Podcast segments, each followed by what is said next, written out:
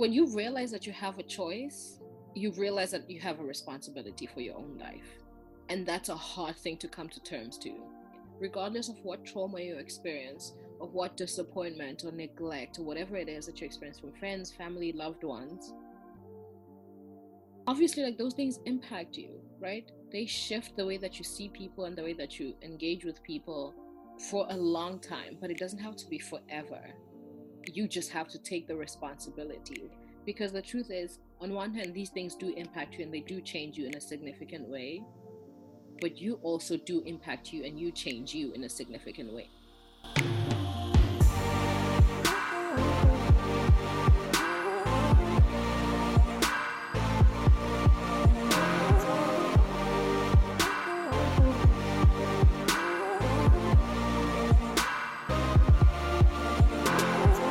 Friends, it's Tessa. You're hearing my voice right now because I've decided to finally start something that I've been thinking about for a while now. For a couple of years now, I've been really into podcasts. I have two favorite genres true crime, and then any kind of podcast that provides insightful conversations about meaningful topics. I've also realized that I tend to have a lot of those kinds of conversations in my daily life with people in my community. And honestly, that's what really lights me up. Talking to incredible human beings about the shit that really matters in life. So I think I'm starting a podcast. it's kind of weird for me to say that right now because I genuinely have no idea what I'm doing. I don't have the best equipment. I mean, I'm literally using my laptop and some earbuds with a mic attached to it right now, like the basic kind. So I'm sorry if the audio quality isn't that great today. I promise it'll get better eventually. I mean, I don't even have a name for this thing yet, but I didn't want that to stop me from starting because I know I'll figure it out along the way. And if I wait for it to be perfect before I start, I might never. So here we are.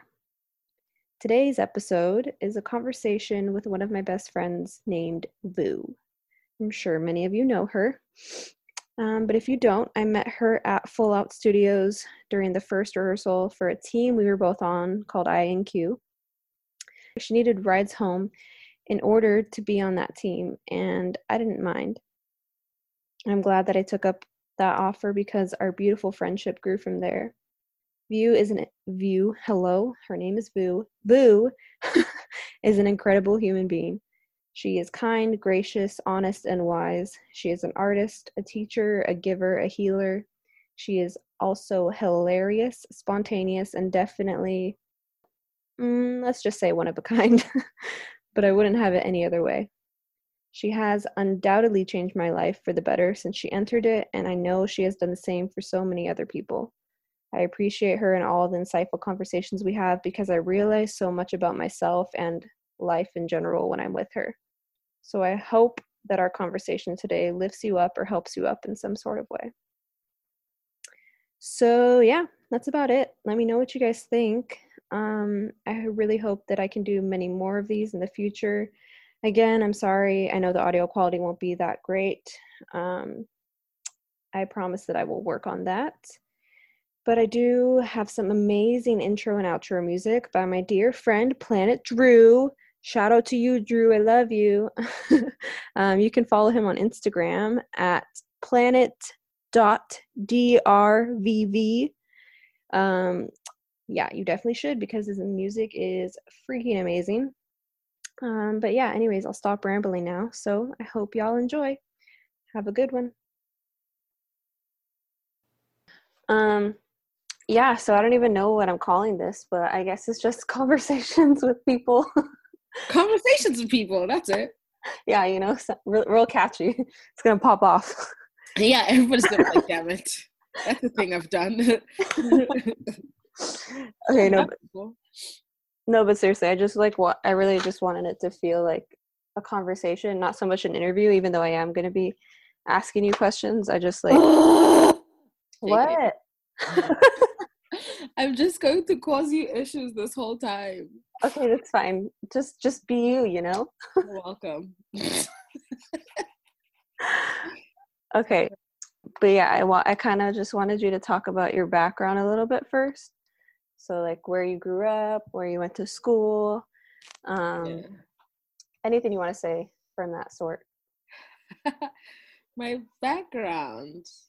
Um, it's so weird. Okay, let me tell you why this is weird. Because like this is stuff you know, and so it's strange for me to like pretend like you don't yeah. and then tell it over again. Um, well, I grew up in South Africa, in Durban, which is like on the southeast coast um, of South Africa. So not quite as south as Cape Town, but a little bit to the side. Um, and then I went to school in Johannesburg, which is more north and inland. Um, and I was there for seven years in boarding school. That's intense. Seven years is a long time. Yeah. And yeah, it was like the time was already intense, like in terms of the the amount of time or the period that we spent there. But there were 69 people in my graduating class. And so I think it was a little bit more intense just because we got to know everybody so well and so intimately. Mm-hmm. Um, because my class was pretty small. Um, but it was was an interesting experience for me to be in an all girls school, especially an all girls leadership academy, because like I grew up in a pretty not traditional, but in a pretty conservative home.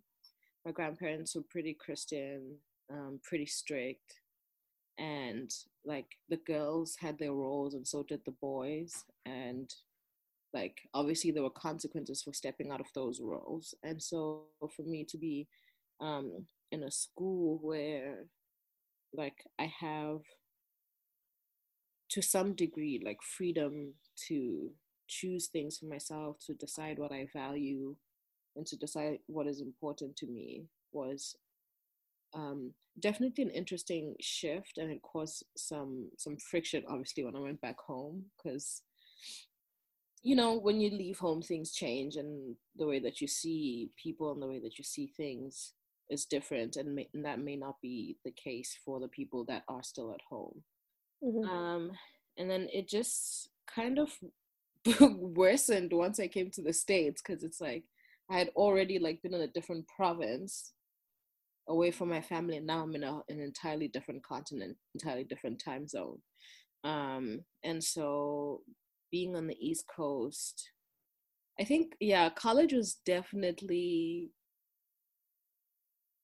like one of the most difficult times of my life because obviously just the the combination of being away from home being in a new space with people i don't know uh, constantly speaking a language that isn't my first language missing food from home just missing being in a in a familiar space that adjustment is a lot. And then obviously being in a very rigorous institution it's like the pressure of having to perform and survive being in a foreign country and manage to have a social life and build a resume was just like a lot to handle as i like imagine it would be for everyone, but I think it's particularly difficult for international students who are disconnected mm-hmm. uh, from their families because it's like not only can you not just take a bus and go home, yeah,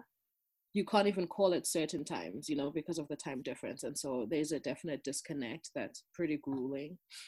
Um, but yeah, it's so weird. I wouldn't change anything about my experience at Brown. It's like I always say it was relentlessly transformative because I think there's certain things that I had to confront and learn about myself, and then there are things that I had to unlearn because they didn't align with my path and who I was trying to be. Even when that was clear, I just knew that certain things just were not um, in alignment with me or who I was trying to be anymore. Mm-hmm. Um, but again, I still didn't quite have the language. I didn't have the tools really. I didn't have the, I felt like I didn't have the space because I was trying to manage being in an Ivy League institution as a foreigner. Um, and so that like was a big, big challenge because I really had to figure out what was important to me but more than anything, I had to figure out what my needs were for the first time, um, which is like such a difficult thing that nobody tells you. Like, I don't know, and I don't know if this is just because of the way that I grew up, but my family, we were concerned mostly about like basic needs, so to speak. Yeah. And like the what is it? The bottom was at the top. I think the bottom of the mm-hmm. um, the the pyramid hierarchy. Right. Yeah. Yeah. And so it obviously was about like being fed, being safe, getting an education. And so I never really attended to my emotional needs. And mm. so that's part of the reason that it was so confusing for me because I had all these emotional and spiritual needs that I didn't even realize existed because it just was never something I interacted with. Mm-hmm. Um, and so not knowing how to be like this is what I need and not in terms of like this is the kind of food I need or this is like the paper I need to be reading, but is like what is it that I need as a human being, as an emotional being. Um, and so I think that was like part of the big transformation, starting to realize that I like I exist as a person. Yeah. But also I am responsible for my own life, which was another scary thing because I'd been so used to following rules. Even in boarding school, we all wore uniforms. We had uniforms for Monday, Wednesday, and Friday, Tuesday, and Thursday. Everything was set. And so having to make those decisions for myself. So, really, really just confronting myself as a person outside yeah. of like the order and the and the control or the the structure of being at home or being um, in boarding school and then i just had a great time and a miserable time you know like it's one of those things i'm like god and i look back i was like damn i was really going through it yeah and like again the difficulty was just not knowing what it is that i was going through or what i needed to get through it yeah. um but I think I had just had so much support, even when I didn't reach out to people. I had so much support, and there were so many like communities and structures in place that were intended to help me through whatever it is that I. You mean at Brown? Yeah, both like um, students on campus, some of my friends and roommates, and then like advisors on campus. I think that was actually the first time that I really I think I was forced to ask for help for one, but like that made me realize that actually people are willing when they're able to help. Not everybody is, but it's also about knowing how to ask for help, being specific about what it is that you need help with, and then being able to communicate that to people mm. um, is a it makes a huge difference because I think for a long time I just I got um, what's the word disgruntled or resentful when people didn't know immediately what I needed, but that people ne- don't know what you need, especially when you don't know what you need. Right. Yeah. Um, but yeah, it just like and hearing the experiences of other people who didn't have that much support also made me realize just how blessed I am because a lot of students um, that I knew at Brown, like, so I had to do a, um, a program at this um, place called Butler Hospital in Providence for um, depression and severe anxiety treatment. And most of the time, when students take time off or like do school part time because of health issues, they have a very difficult time getting back mm. onto campus. There's so many barriers. Like you have to write an essay saying why you think you've recovered or you you're better enough to be on campus. You have to give them like a plan, all those sorts of things.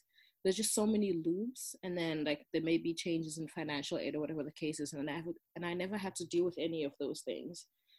Um, so yeah, so it was like a weird um, combination of learning to ask for help, recognizing my needs, um, but also realizing that I've just got so much to be grateful for.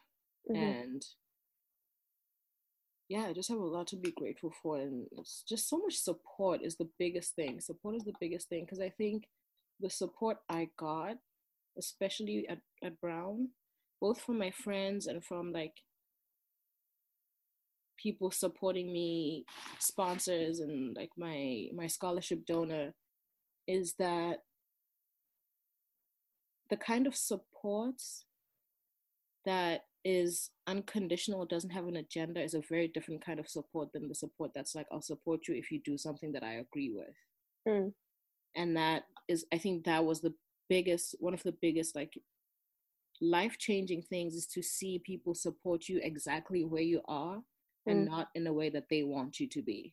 Mm-hmm. um but yeah and then i made it i graduated freaking my god honestly my graduation i think i was maybe outside for 15 minutes. I literally got my diploma and dipped. I was so done with that university. I was so fucking done. Am i allowed to cuss on here? Yeah. okay i was really fucking done okay? I was like this needs to i could not have been more ready to leave a place. I don't like i've never in my life actually no maybe my house but i just wanted to be independent. Yeah. but like when it was over i felt like it was time. Felt everything that needed to happen happened. And then a month maybe before graduating literally a month that's when i decided i was like wait i think i want to dance like i want to take Mhm. this seriously What did you study at Brown again? sociology Mhm. sociology but so i my application was like pretty last minute pretty rushed and but i managed to get it in and then i got accepted to mills um, which is also an interesting thing because i really had to put my pride aside i knew i wanted to be in california but because of the high school i went to and because i'd been to brown i felt like i had to go to nyu Mm. I felt like I would be disappointing or settling or something, whatever it is, if I did not go to NYU or UCLA. But I didn't want to be at any in, in, at any of those schools. And so I really this is another test to be like, am I going to look internally and see what it is that I want, which is to be in the Bay, Mm-hmm. like I've wanted for a long time, or is it going to be an external um, kind of evaluation on like what's going to look better on paper? Who did you think you would be disappointing?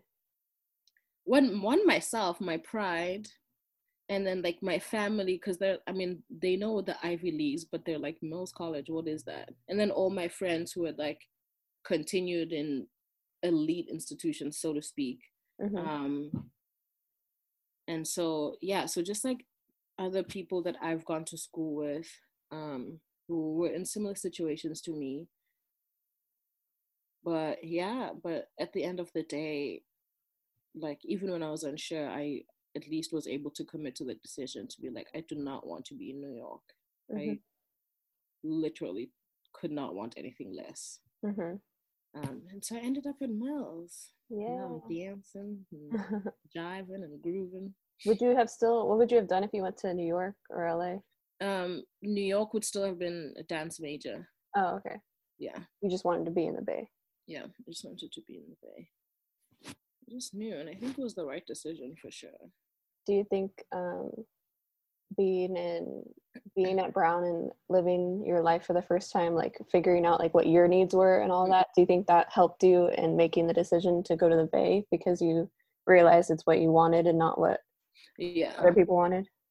yeah for sure i think it's that and then the combination again of the support there was this one dancer um choreographer who i think she's in new york now emma russo Mm. and she like was oh yeah yeah you know emma but she was like the first person that i felt like really recognized me as a dancer without the desire for me to be a different kind of dancer Mm. I o- I often felt like when I walked into a class or was like training with people, um, and so I just felt out of place, um, dancing in those spaces. But with Emma, she just like embraced my groove. She embraced my African hips and butt, and it just like it felt really freeing to be able to add my style to her style without feeling judged or feeling like I'm messing it up or like taking it out of its true form. Mm. Um, and so I think that experience of being seen as exactly the dancer that I am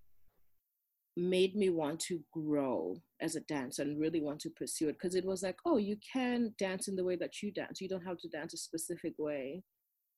You can do it your way. And that's okay. That's valid. That's enough. Um so i think yeah it was the combination of like being grilled and then being recognized as as a person. Yeah. I think that's really important and i'm glad you had that experience because if you didn't you might not be here right now right and that's why it took me so long yeah it took me so long yeah. so you're almost uh done with school right or am I? Wait, what do you mean? Am I ever gonna graduate? No, JK. I mean, you're you're you're, do, you're doing our classes online right now, right? Yeah. Yeah. I'm so close. How has that been? Like, I mean, because grad school already, I can imagine, is very stressful. So, how has it been like lately with everything changing? Stressful. Mm, some days are absolute trash and other days are okay and then a few days are exciting and inspiring um like the last week say starting thursday last week and then monday tuesday i was just not feeling it. I was just mm-hmm. not feeling it. I think between like processing so i've been just reading a lot of things about how this is a traumatic experience and we're all reacting to it in different ways. And i think like part of me is so used to chaos that at first i was like oh no no this is fine. And that's why i was like doing so many photo shoots i'm still i was like choreographing pieces teaching people doing all these things working on my thesis. And then it finally hit like i this is a real thing. And so i've just like been experiencing waves of trying to like find acceptance and just be like it is what it is. And also being like this is a fucked up situation. Mm-hmm. like that's the truth of it not only because there's a virus going around but it's like such a disturbing reminder of the inequality and the systemic violence that exists in the world. And like that's something i, I always think about mm-hmm. right? As a woman as a person who exists in the world as a woman who's vulnerable and as a black person. So it's things i think about all the time. And my like my thesis is on inequality. And so it's like constantly on my mind um, and so i have to force myself to take breaks from reading the news or being on social media um, and so like there's yeah it's just a roller coaster is what it is it's just mm-hmm. a roller coaster of different things. And then school, some days I want to punch my professors in the face because I'm like, calm down. Yeah. Like, this is such a hectic situation. You just need to relax. But then there have been times where either me or other classmates have been like, this is a lot, we can't handle it. And they've been pretty understanding. And that's the other thing about communicating, right? When you're able to communicate that this is actually a little bit much during this time, and in this way sometimes people will accommodating sometimes they won't be but the truth is you won't know until you ask right and so it's like yeah it's definitely a stressful time but it's also a lot of discoveries right yeah that's what i was also going to ask you like um obviously we're all struggling right now in different ways but um i feel like a lot of people myself included have been having like different realizations about like just like like how Oprah says aha moments. I always mm-hmm. go back to Oprah, but she says like aha moments, right? So like what do you think well like what's your biggest aha moment that you've had during this quarantine about yourself or about life, anything? Mm, that's it's an interesting question because my so to speak biggest realization is that all the lessons that I'm learning are big realizations. Mm you know there's not one lesson that's more important than the other or that's like more significant and if anything it's the little ones or like the subtle shifts that for me have been more monumental let's say mm-hmm. um i think every day now I'm making discoveries even when on days when i feel like nah this is not it um but for me it's not so much the discovery but it's like the way that things clarify not only in terms of like what I've experienced, but how it's shaped me now and the choice that I have in changing how I react to things after that after that realization. So it's like the small changes in my own approach to to different patterns, to thoughts, to experiences um, that are like little tiny shifts every day. I think that's it. Like little tiny shifts on what make the huge difference in the long run.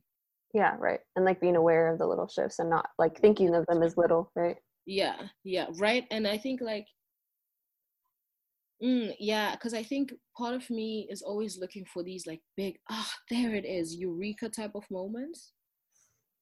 But when I pay more attention so what I've been doing lately is when I feel clustered or I feel overwhelmed, I'll just write or record my voice, which is something I've been doing for a while, but I've been doing more so lately. And my intention is never to discover something, but to just let it out. Mm. It usually gives me so much clarity because I'm not putting pressure on it to be this big aha moment, but instead I'm like, this is the reality of me right now. And there's so much to discover just in that. Um, so I think that's the biggest thing. It's the little moments, the little lessons, and the tiny shifts that happen right now that are the most critical. That's my thing after yeah. five minutes. oh, no, I like that a lot. I like that a lot. I think it's because I think it's really important to like be aware of the little shifts and not expecting them to be big like aha moments. Right? I think it's really interesting to think about that now because listening to you talk about it i i'm like oh i do that a lot like i like expect I, expect right. them to be like ah! hit you in the face yeah. it's funny that you mentioned oprah because she talks about whispers too right yeah there like there are whispers that are like warning signs from the universe so to speak that constantly are thrown at us but we don't notice because we're waiting for this big orange rock to fall uh, on our ah. faces you're right. I forgot about that. She's she said um on her tour she said it, that the messages start as whispers and then exactly. they'll and then there'll be like a thump on the back of your head and then there'll be like a brick thrown at your head. and then it's a whole wall. And I guess like that like it, the way I was interpreting that when we heard that was like the message like she was talking about like messages that are like hey you should um you should get back to writing because that's something you really like to do as a kid. Like maybe that was mm-hmm. the whisper, but now in terms of what we were talking about right now, I'm thinking it also is like, um, like you're saying, like the little shifts, like those are those can still be whispers, and we should be listening we should be to those and not expecting like a big brick on the back of our head for like right. aha moments. Exactly. Because I do that all the time. Like I just realized that yesterday. I was like, when I had my like spiritual awakening after Unplugged, yeah. I would start. I started meditating, and I like experienced a really big shift, and like mm. I felt like so at peace for a good couple months because I was constantly meditating. And then when it yeah. started to change, and I didn't feel the same anymore, I was like, well, where's that big? Where's the like right aha moment, like yeah. like peace that I felt before? And then it's just recently I was realizing that it's like I just have to let it be how it is like be aware of how i'm feeling right now and let the moment be what it is but don't expect there to be some like big shift or like monumental like piece that i discover you know? Right all of a sudden and all at once. That's actually i wrote this in my journal yesterday. This this is i think this is the better summary of my discovery. Mm-hmm. not all at once but also not just once. Because i think so i was thinking about like all my like really sad bulimic uh, efforts to lose weight in um in undergrad lose weights many weights um and how i was like approaching it. And so does a lot of people in diet culture where they're like for three weeks i'm just gonna eat lemons. Yeah. And that's fucking it. Yeah. And then they either are successful and then the weight comes back or they're not successful at all right and so I've been thinking about like making changes where I don't change everything at once, but I also don't make a change one time. You know, like how you stop meditating after a few months. But if we approach it as okay, if I meditate four times a week. Sometimes it will be Monday, Tuesday, Wednesday, Thursday. Sometimes it'll be Monday, Wednesday, Friday, Sunday. You know, there'll be a mix of things, but you've got this like not general, but this loose goal that helps keep you accountable without pressuring you. Right. And then on days when you don't meditate, you say it's okay i did meditate. That's it. It's not that you're a bad person. It's not that you're a loser. It's not that you're backtracking. You just didn't meditate. And so approaching it like yeah i've been thinking about that a lot. I'm just like yeah. so how do i because yeah i really do like writing too and reflecting. Um and so i'm like i want to write more so instead of being like, starting tomorrow, I'm going to write every day, I'm like, I put it in the back of my mind. I'm like, when I feel like writing, I will write something, even if it's a single sentence. Mm-hmm. That's it. Yeah. So that's the, I think that's the better summary. Yeah. Not all at once, but not just once. Yeah. That's, that's a good way. That's a good way to put it. I'm going to put it on my, I think I want to get a tattoo. That's another thing I've realized I think I used to be opposed, not opposed, um, somewhat ashamed to get a tattoo because like of my Christian background, but also like some mentors have said things against tattoos, mm. but not like vehemently against tattoos, just like there's I don't know, there's there's a culture about it, especially like you know when people have tattoos on their necks or their face people have opinions about that. Uh, but one of my mentors said that like she thinks that often people get tattoos on the outside because that's something they're missing or desiring on the inside. Like if people get like names of loved ones who've passed away or like men who get like dragons or like ladies on their arms there's it's like a reflection of this insecurity mm. and i was thinking about it i was thinking about a specific tattoo that I've wanted to get for about six months now, like especially since I've been making more realization, spiritual awakening. Um, and I was like, why do I want it? Why is it like, is it because I'm lacking on the inside? And then I was like, for me, I need that reminder. Right. I know that it is helpful for me to see things, which is why sometimes meditating is hard for me. My form of meditation is recording myself talking and that helps me more clarity. Sometimes i needed to be out. Um, and so i was like wait yeah i think i do want to get this tattoo because it's okay to have those reminders. Mm-hmm. it really is okay to have those reminders and, and those support systems that maybe you even set up for yourself when you're trying to make these discoveries. Yeah and i think it has to do about like the like going back to the awareness right because it could be like um, an insecurity or reflecting an insecurity that you have if you're not aware of it. But if you are, then it can be a reminder, like you're saying. Right. Because like this, the lion that I have with the lady inside of it, it's like the whole reason I got this was to remind myself to live my life with courage instead of fear. But mm. I knew that like getting it, that I had fear inside of me. So to me, it was like a reminder to try to push past it. Right? Yeah. yeah. Yeah. Wait, what was the tattoo that you wanted to get? The word thrive. Mm. I think this might be interesting for you as well. Uh, I'm gonna project because you know we are here and yeah. I know you well enough. But the tattoo is thrive. I realize that I'm so used to surviving that sometimes I make hard, hard life harder for myself. Mm like i'm so used to being in survival mode whether because like i grew up in the hood in south africa and so it wasn't always safe and it's like my grandparents grew up during apartheid and so my grandmother didn't go to school i think like past the third grade my grandfather like um i think he graduated and maybe did like a community college for, for a single year or something like that and so we had certain difficulties and so like our main priority, like I said earlier, was surviving, you know, and being alive, being able to go to school, do all the minimal things. Um, and I realized that even in spaces where I don't need to be surviving, I'm always surviving, and I never allow myself to thrive. Mm. Like, I've had friendships where they just weren't fulfilling, but they were familiar and supportive in certain like practical ways.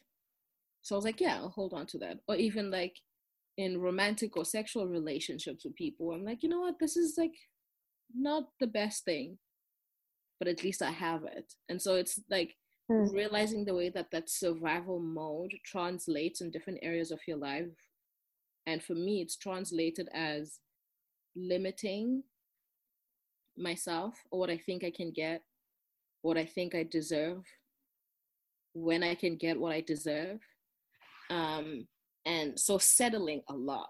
That's how the survival mode has um, mm. has manifested, settling a lot in my dance career. I feel like I have all these incredible ideas that I want to explore, but I'm like, well, that's too risky.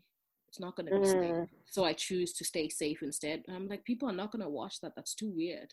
And so I choose to stay safe instead of taking the risk and pot- potentially thriving. Mm. And there's so many other different things too. Like I just, yeah, there's so many different, so many different areas of my life where I'm like, no, no, no, I'll choose the safer option. Yeah, that's really mm-hmm. interesting. Yeah. How how it's like manifesting in the ways where you like want to play it safe, or you feel like you're settling because maybe like you know that idea of like oh I don't know if I'll get any better, right? Exactly. So I play it safe by like settling for this. Exactly, and I didn't realize that that was the connection. Yeah. But it's also like for different people, it comes from different places too. You know, just the just I think, yeah, I think a lot of people settle, and for different reasons. I just realized that for me, it was because of the the early childhood need for survival, where you only did what was necessary or what you needed to like stay alive, what you needed to be like healthy and not anything more or less than that. Yeah. Yeah. How did but you yeah. come how did you come to that realization? I think this one has been a building one. I think this one has been building like for a long time because it's so weird because even though I get into these like I've let go of a lot of friendships in my life. So there's there was I think I blessed the Lord, the universe, the higher power for this like subconscious consciousness. I don't even know if that makes sense. But I think a part of me always knew that the survival in my family had to stop with me that like I was the generation to start thriving and not just surviving. Mm. And so even though we get into these friendships, I would stay like maybe for a year or two, six months, and just accept it. But after a while, it didn't sit well enough for me, or at least for the being that I was working towards, that I always, always ended those friendships or those sexual romantic relationships. So I think a part of me always knew, but I just never was clear. Um, but I think the like the big moment was after we went to the 2020 Vision Tour.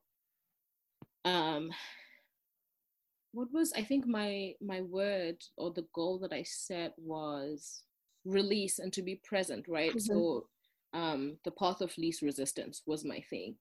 And the minute I started like settling into my existence. I w- I didn't even try to change anything. I didn't try to like reorganize my room or vacuum the floor. I just settled into my routine as it is.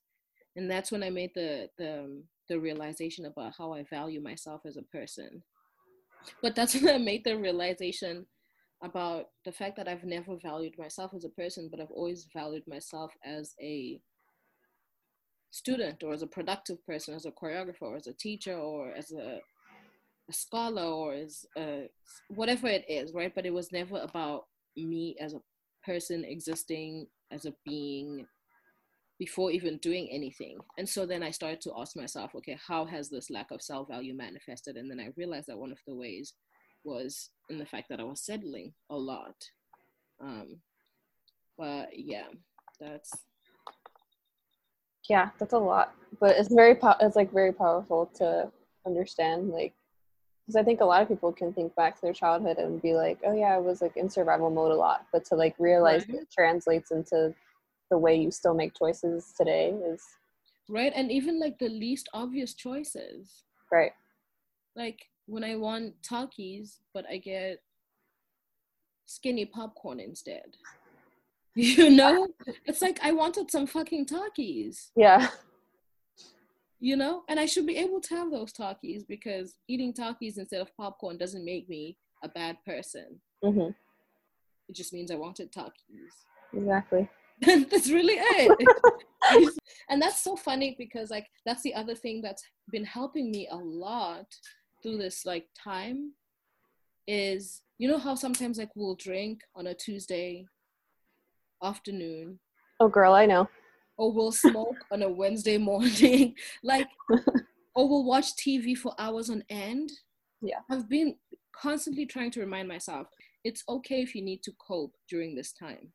But whenever I do, I have to remind myself that this is coping and this is not how I want to live the rest of my life, right? And there's a difference between being like, why are you watching so much TV? You're lazy. And understand that you're coping right now and it's okay, but you don't have to always do this. And Wow. it makes such a difference for me. So when I want to watch TV, I will watch TV. Sometimes I still feel guilty, but I have to. It's a habit of reminding myself, hey, it's a, you're coping. That you're in a traumatic period internationally. Everybody is traumatized. Yeah. and it's okay that you need to cope. It makes you human, but you also don't always have to cope Mm. All the time, over and over. And sometimes I'm like, bitch, shut up with your wise ass. Like. Sometimes I'm like, okay, you need to relax. It's not that deep, but it is kind of. Your ego's like, it's not that deep. I'm just, I'm a piece of shit sometimes. I'm a piece of shit. That's the, e- the freaking ego. no, but I think, I think that's so powerful because honestly, that helps me a lot because that's what I've been struggling with. I'm like, okay, Mm. well, sometimes I just want to drink a couple glasses of wine and watch a TV show, but then the other side of me that always needs to be doing and working, Right. like, Yeah. or even the side of my, my spiritual side is like, no, you should be doing something that's like self care. Like you should be Yeah. taking a bath or meditating or journaling, or you, or you should be Okay, working. wait. I'm gonna cut you off because Yeah, yeah, I feel like your spiritual side will never should on you. will never shit on me. Should on you. Like you should be. Should, should. Yeah, God. you should be. And sometimes, yeah. Yeah, so mm, that's interesting. Yeah, I don't think your spiritual side would ever shit on you. I think that's still part ego. Mm. You're right. Yeah, you're right. Yeah. I feel like it's still part ego. Yeah, yeah. It's definitely my ego. Because I mean, I have, I go back and forth between that too. Sometimes I really just don't know. Is it my ego? Is it my, is the inner child? Is it, who is it? Hello? Which one of y'all? But yeah, I think, yeah, that's, that's a helpful thing to be like, hey, you're, you're coping. yeah, I think the language is really important because I've been realizing like how important it is, like the language that we use to speak to other people, but like the language we mm-hmm. use to speak to ourselves too. So I think Yeah. Honestly, I think that's going to help me a lot to reframe it that way. Because, like, I think before I was doing, like, well, this isn't what you should be doing. You should be doing something better. And that's not healthy. But You should be doing it- something better. Yeah, same. to say, like, oh, I'm, I'm coping, but also being aware that, like, I don't have to cope, like, Right? forever. Yeah. Is, and is it is coping just labeling it as coping i don't know makes it clearer almost to the brain like this is not necessarily a normal activity but it's kind of necessary for the moment we're in right now but it's okay. but Yeah. it's okay right yeah it's that part that's usually the hardest it's okay Yeah. the ego's like is it is it yeah. Because I feel like I've been seeing such different sides of the spectrum. I feel like it's either like you take this time to work on yourself, to reconnect with yourself, to be better, Mhm. blah, blah, blah, blah. Or it's like, or it's like, like don't worry about it. The whole world's going through it. Like it'll be fine. You're okay. But like not, not really like either, not really naming it. So it's like kind of Mm, hard. I don't know before it was harder for my brain to like wrap my head around that both of them are needed and both of them are okay. right and Yeah. both can exist at the same time Yeah. They literally can. They're just neighbors. Hey, what's up, neighbor? Sometimes that's just how it be. yeah, but yeah, I've just been thinking. I mean, even the conversation that I had with Fran about guilt, the conversation that we were talking about guilt, I've just realized at least that guilt is such an ego emotion. Then I'm like, oh, okay, so I don't have to hold on to this. I still do. Don't get me wrong, I'm not there yet. But at least now I'm aware. I'm like, yo, this is not an emotion of love. This is not an emotion of peace. This is an ego emotion. Yeah. It's an ego emotion because the ego is like, I should have had more control. I should have been able to not watch TV. I should have been smarter. I should have been this. I should have been this. But it's like you were what you were at that moment, and that's what you needed. You were what you were. Yeah, that's what I've been finally coming to terms with. I know, me too. I that's why I have to do it every single day. Sometimes. I'll do it like ten times a day. Yeah. Like when I'm about to click next episode, I'm like, you're coping, that's okay, you're still coping. And I watch it, but it's also like after three episodes, I feel like I've coped enough. I can mm-hmm. go do whatever it is I feel like I need to be doing, want to be doing, and then get back, maybe start coping again. Yeah. Um that's what I found is helpful for me during this time is to yeah. um because I know everyone's different, but personally, like I will feel my best if I know I've been productive, but if I've known and also I've also taken care of myself in the same day. Yeah. So yeah, like making taking care of myself is like meditating, journaling for me, etc. Mm. And then being productive for me right now is like working on uh, labbing krump. So like if I know I've done a little bit of both of those in the day, then I'm okay. Right. Instead of trying to focus too much on one or the other. Yeah, I think that's a good. Just a little bit of both is such a healthy thing. It's yeah. Healthy thing. Um, so I, I did want to ask you about the books that you've been reading right now. Oh my God. Not be happier to share any books. Okay? Just so, anyone that you want to share. My see, I'm the type of person. So I've discovered when I first started doing therapy, actually six months after I started, that I'm always in logical mind. It's just who I am. I'm a logical person. I need things to be practical. I need things to be like, this is how I do this, this is how it connects to that. And ABC means X, Y, Z, and the graph goes that way. Mm-hmm. It's just the way my brain works. Mm-hmm. And I read a lot of spiritual books when I was much younger that just didn't click. Mm-hmm. The Alchemist, I had to read it twice for it to make sense. Or for the lessons to really hit. It made sense, but I was like, what what does this mean for my life? How do I move on after reading this book. Now I have this knowledge, but what do I do with it? Right. So I had that struggle, and I realized that that's part of maybe that's part of what other people are struggling with just not finding the book that's giving it, them the information that they need in a language that fits them almost like a love language but in writing mm-hmm. all these books are about the same thing but they're written in such different ways and different approaches that they, each book will not have the same impact and so I felt guilty for being like, why is this book not impacting me as much? Until I found The Choice by Dr. Edith Eger and Confronting Codependence. I think it's Facing Codependence. Thank you. Facing Codependence. mm-hmm.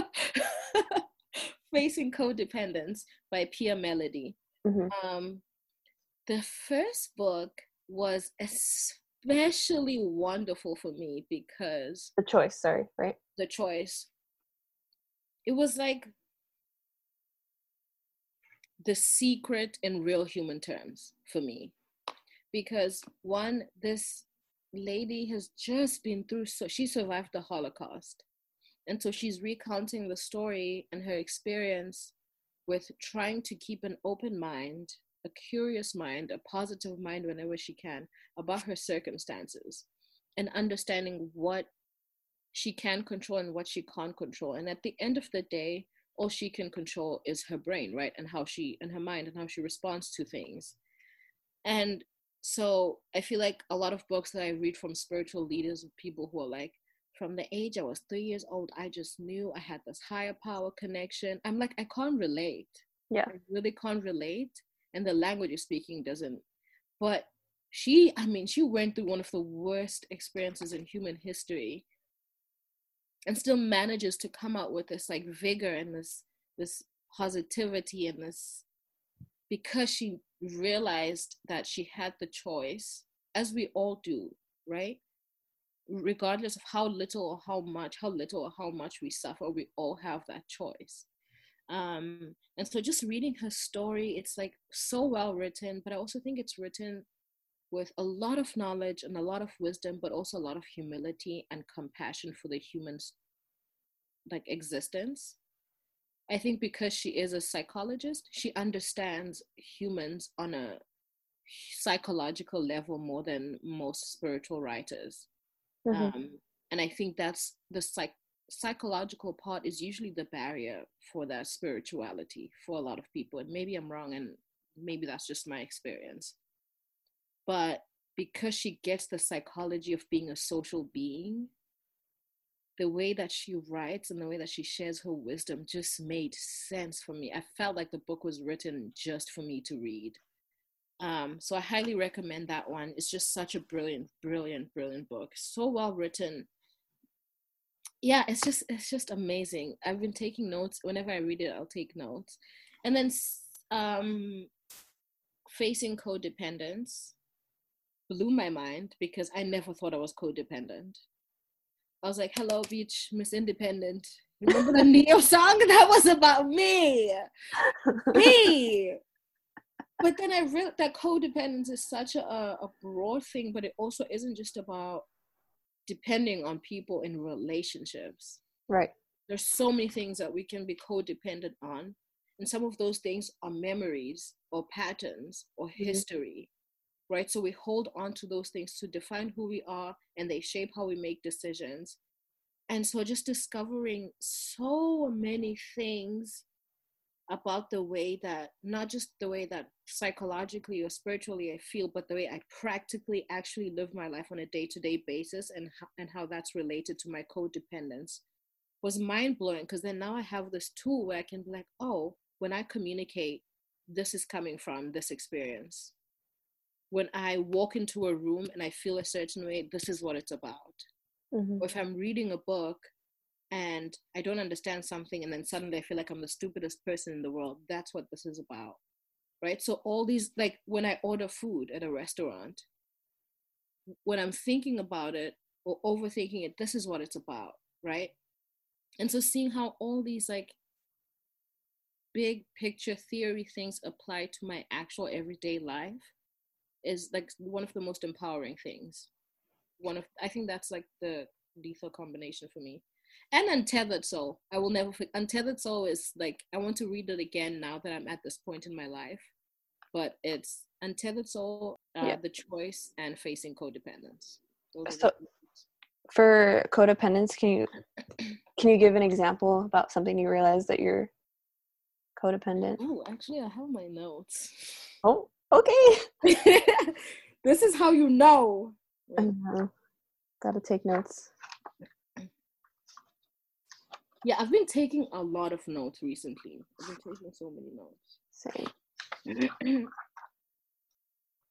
okay, so I mean, one of the first big things was, um, you know, I was saying that I've never really valued myself as a person. Um, and more for scholar or a child or a daughter or a granddaughter or a performer, whatever it is, um, because that's kind of how my family was, and, that, and that's how it was when I went to boarding school. My family always rewarded, like when we did well with our grades.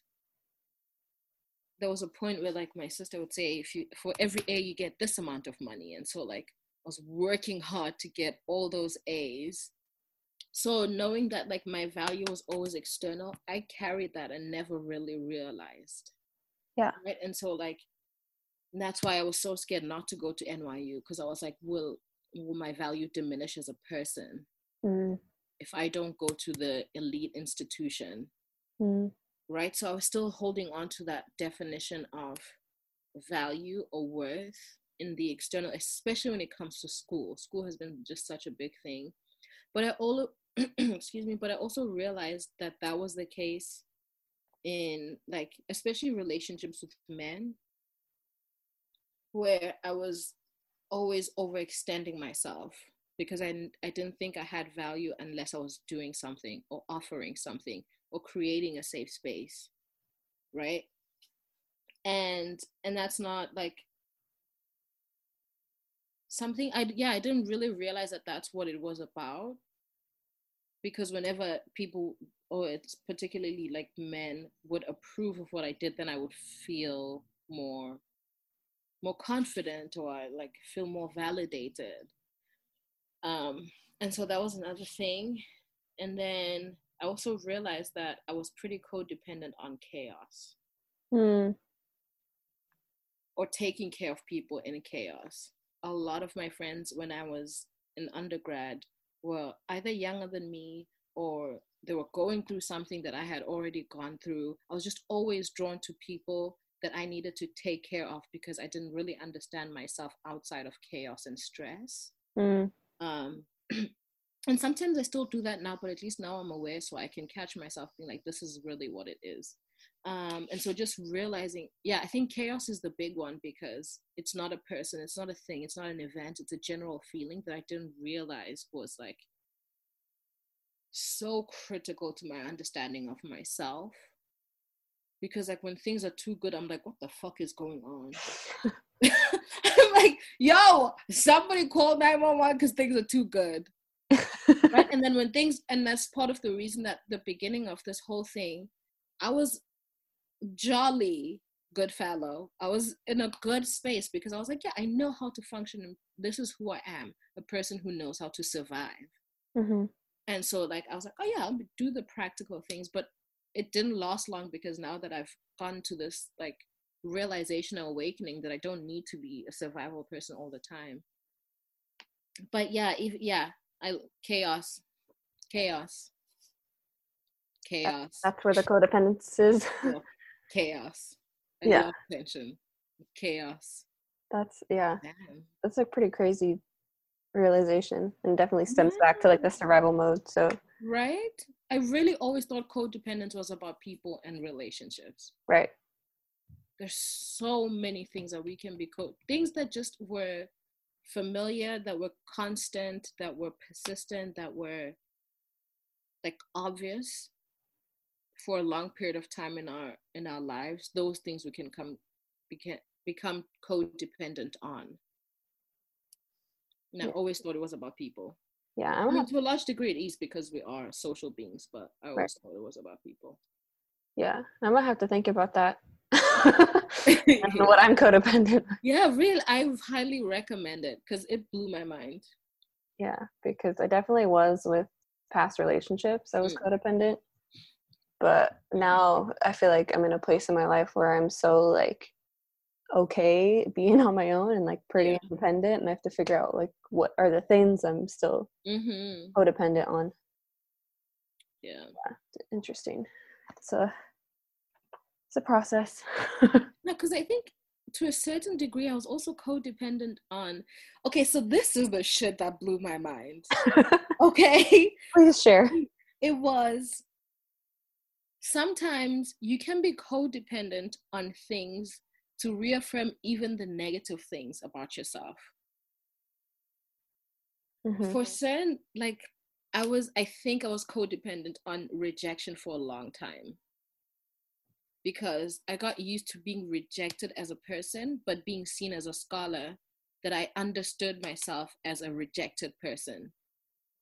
And so sometimes, like, I would do things or put myself in places where I knew I would be rejected or things wouldn't work out mm. because it made sense to the pattern of my life. Because it made sense to like the story you had of like who you exactly were. to the story that I had, and so it isn't just about like how we define ourselves, but it's about what or who we depend on to continue that story. Right? It's easier to add to a story that already exists and makes sense than to change the story altogether. Mm. And so, like when you put yourself in spaces or you settle because I think settling to a certain degree is rejection because you're not getting what you know deeply you want and deserve. And so when you settle, it makes sense because that's been the story. And you're codependent on those experiences to keep the story going because you already know the story and it's familiar. Yeah. That's that's the shit that blew my mind. Yeah.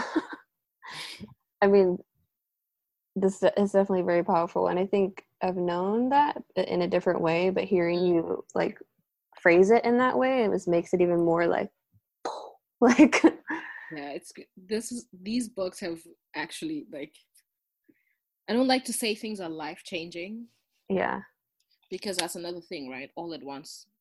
Hmm i'm like this thing was so life changing but my life is constantly changing but i think this is one of those things that i find life changing wow that, that was good. I like what you just said. This is life this is life changing but my life is constantly changing. Constantly changing. I it really is right? Yeah. even the way we do our eyebrows never be the same. Like it will look like the same. There's always going to be a slight difference. There's always going to be a slight difference. Sometimes you wake up at True. 901 sometimes you wake up at 901 in 30 seconds. True. It's always a slight difference. Come on uh okay just write a book oh my god you should jk i couldn't you could i hate writing i never want to that's the other thing like i just- realized you said you like writing earlier No, no, writing for reflecting is what I wrote. Ah. okay okay Writing feel- long things now. Oh my god. I would read a book of your reflections. oh, thanks, Tess. I feel like I'm. Re- Wait, no. Speaking of reflections, listen to this. Um, so we had to do video responses for one of my improv classes, Mhm. and this was my reflection. I said the first one: soft lines, easy creases, flow like water, air, so much air. Waited, a very loud quiet that I hear in my gut. The second one brought me a question: What is the difference between being in a space and being with a space? It didn't give me an answer. The third one, so like that's just these really short. Like that's where I'm at in my life right now. I The like first that. word that comes into my head, that's it. That's the complete sentence. I'm tired. That's it. No, I mean, whatever first comes into your head is what you should be listening to. I feel like. right? Yeah. Yeah. Yeah, I've been reflecting a lot like that too. I've actually realized that um, sometimes when I'm writing, I just need to write whatever comes to my mind first because I, I overthink so much. Like when I'm trying to write, po- Mhm. write poems, for example, I've realized like a good way to get something good out is to just literally like not judge, Yeah, you just, keep writing. Yeah. That's why I record them because I feel like once there's a hand in my, there's a pen in my hand, I start thinking too much. Mm, But if I just bleh, puke it out, then I can refine it. Because do you ever look at an old piece you choreographed and you're like, damn, I should have finished that. That was kind of fire. yeah. But then you didn't because you thought about it too much and now it's gone forever. Gone forever. no, no, no, no. That makes sense. So it makes. I think one thing I wanted to talk about too is that kind of what you were saying um, in regards to the book, The Choice, and like realizing that we have a choice Yeah. and how powerful that is. I was listening to a podcast the other day. Um, oh my gosh, I forget how you say his name. I think it's IN-Q. I don't think it's. I think it's. Yeah, I think it's IN-Q. He's like a poet. Um, he just released a book, so I was listening to a podcast episode he did on it, and one- one of the th- things he said that really resonated with me, which I feel like is the same idea, is you can make it. Uh, like nothing you do is an obligation. You're choosing to do it. You can make a different choice, or you can make the same choice, but you have I- to remember you have a choice. I think I've heard that before. That's so powerful. Yeah. And then I think yeah, I think that's Mhm. really powerful. But then he also said, um, be open to the flow of life and see where it takes you Mm. because it could be better than you've ever imagined. And I think that's pretty um, relevant to what we're going through right now. Yeah, I think a lot of people had certain expectations about how their life would be right now or how their life is Mhm. going to be in a couple months. What Like would be doing. right. Like it always comes to the doing though for a lot of people. hmm. I could have been doing this. Mm. Yeah, because Maybe- uh, a lot of things are getting canceled right now. Like Pride just got canceled, and a lot of my friends are really sad about that. Yeah. I mean, Oh. which is okay. It is a loss. Oh Pride is yeah, yeah, yeah. you know, But like it does always come down to I could have been doing this with people. Mm. What do you What are you saying that the difference is? Like, I think like hmm, I think our focus on the doing part is part of the the issue because it mm, okay so I think let's say let's make the example of going to Pride with your friends, right? So it's not just the act of going to Pride with your friends, but it's the connection that you have with the people who are around you. And it's the experience that you have in that time and less about like the doing. And I don't know if it's like people say I could have been doing this and really mean I could have been experiencing this, or they really just mean I could have been doing this. Mm. If that makes sense. Like I think there's a difference between the like the need for constantly doing things. Right. You don't stop experiencing life because you stop doing things. Mm. Is really what I'm trying to get at. You don't stop experiencing life because you stop doing things, but I think so much of our life experience is based on doing because we do live in a highly productive capitalist society that we don't think we can exist when we can't do things. Right. Or we think like a part of our identity is missing if we're not. Yeah. Right, exactly. Like that spirit, the experience of pride may not be the same, but the spirit and the experience and the connection and the celebration can still exist even when we're not doing it on the streets. Right. It's just like the expectation that you have or like right, yeah. if you're someone who's been going to a pride for like every year or pride has changed your life Yeah. it's easy to attach part of your identity to that and if you're like right, if, exactly. you're, if you're missing it missing it like you're expecting it to be the same and then you're missing it in that way it feels like a part, a way. part of you is missing yeah yeah which is like a natural thing to feel like it is Yeah, yeah. a loss but there's definitely that and that's not necessarily true for everyone but there's that attachment to the external activity yeah. that is a huge problem for a lot of us. And i think i just like the way um, he phrased it in that quote like be open to the flow of life see where it takes you because it could it, it could be better than you've ever imagined. I just think that's it goes back to the awareness of like where we are right now and accepting yeah. the things at the end of the day obviously obviously i'm not saying that you shouldn't feel your feelings and you shouldn't mourn Right, yeah. your losses. Like obviously you need to honor that too. But at the end of the day like just being aware that things are the way they are now and being open to what that could bring you instead of trying to fight it because that's only going to create more um, resistance and yeah. hurt. The acceptance is hard though. You know when you were saying you were talking about the choice i think Yeah. For me maybe part of the the resistance to that lesson for so long when you realize that you have a choice you realize that you have a responsibility for your own life. Hmm and that's a hard thing to come to terms to hmm right? Regardless of what trauma you experience, of what disappointment or neglect or whatever it is that you experience from friends, family, loved ones, you can obviously, like, those things impact you, right? They shift the way that you see people and the way that you engage with people for a long time, but it doesn't have to be forever. You just have to take the responsibility, right? Because the truth is, on one hand, these things do impact you and they do change you in a significant way but you also do impact you and you change you in a significant way and that's a big responsibility to Yeah. be like all right now i'm out of that relationship i'm out of that circumstance i'm out of that school i'm out of this place or whatever it is now i have to shape myself and not codepend on that experience to continue fueling me. Yes. It's such a big responsibility to shift your own mind. It's such a huge and i think it's not easier but it's just more familiar to stay in the same pattern than to Mhm. make the choice to shift things. Right. I don't want to say it's easy because it's i don't think anybody enjoys being stuck. Oh no yeah. You know? But making the shift boy. Yeah. That's work. It's so much work. That's what the this poet was saying like i just love the way he phrased it like right yeah. you can make a different choice or you can make the same choice but you have to remember you have a choice because if you remember you have a choice you have freedom.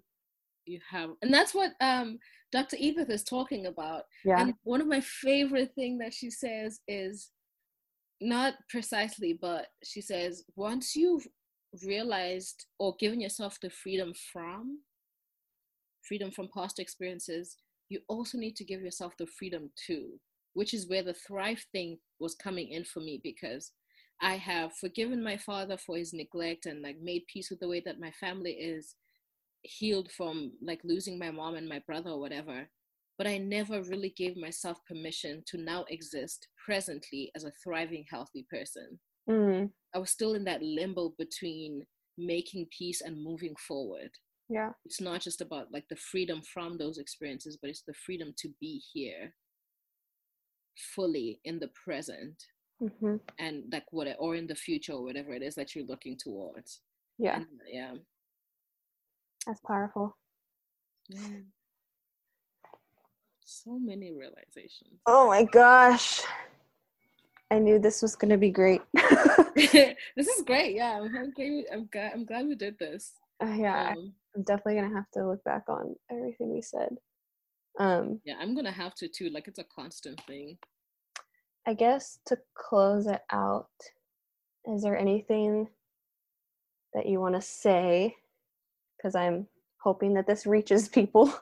Uh, is there anything you want to say? Like, I don't know, anything that you that you want people to hear right now. It could be about anything, Hmm. or that you want people to know about you, or like life, or I think on this is the thing now that I've been really wanting to share with people. It's what we're saying about things being like the need to cope being okay. And it applies to a lot of different things to our lives. I've 100% believe, based on my experience and the experience of other people that I've witnessed, you literally cannot make changes for yourself when you're feeling guilty or when you're feeling like when you're punishing yourself right? you cannot if you're if you're dealing with you think you're smoking too much you will not stop smoking too much when you keep saying you're smoking too much. That makes you a bad person. That makes you a loser. You have to stop at you're smoking a lot. It is not healthy. Right? Mhm. and then ask yourself what can i do about it? So i think for me the biggest thing that i think has helped me and might help a lot of people is to stop demonizing our experiences and the way that we exist right now because that will never result in change just going to result in more sadness Right. and more like self blame and more guilt. So it's just like being kinder in our approach or confrontation of negative patterns or thoughts or things that we want to change. The the military like super anal style just does not work. It just does not work. It's a little bit every day with a lot of kindness. Hmm Yeah. Well, um, is there anything you'd like to plug or self promote? or like what are, you, Um, what are you up to nowadays? What am I up to nowadays? That's an interesting question because I think I need another break or hiatus. Mm, okay. Hiatus? Hiatus. Whatever. However That's you say the good. word. Because I think, again, we're talking about the doing. I've been so stuck on doing my visions getting blurry. Like, I don't even know why I'm doing what I'm doing. Like, I know why deep down, but I need to revisit that so that moving forward, I'm not just doing for the sake of doing. And I feel like part of that is wanting to survive as an artist on social media. I'm like, I have to produce something every day, even if it's not good quality, just so people know that I exist.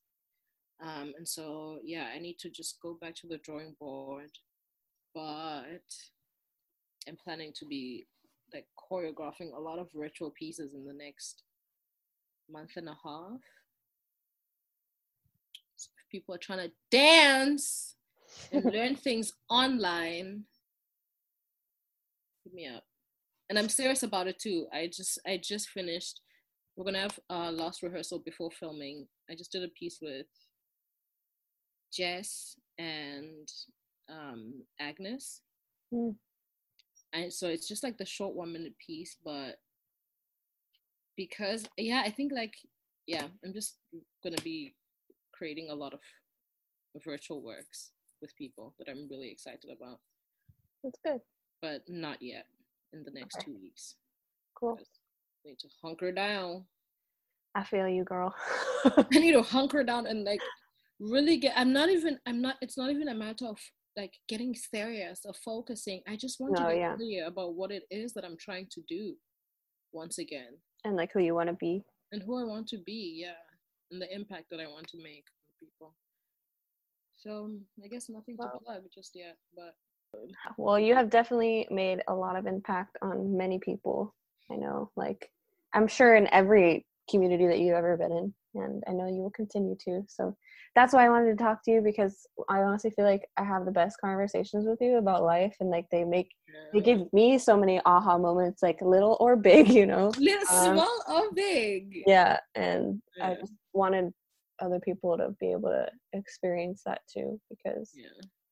it helps me a lot in my life. So yeah, I mean, I'm glad we're able to have. It's also helpful for me to have these conversations with you because I feel like one I don't just like one, we have different experiences of life, even though we have so many similarities. And so it's always good for me to get your perspective and it like helps me shift the way that I think or see things. Um, which is like one of the most, I think, one of the most important things for do you can do or offer for people you love is just like a different perspective because you don't change the way that you think or approach life if you don't have people to tell you different. And I think that's like such a valuable thing. Yeah. Thanks, friend. Thank you, friend.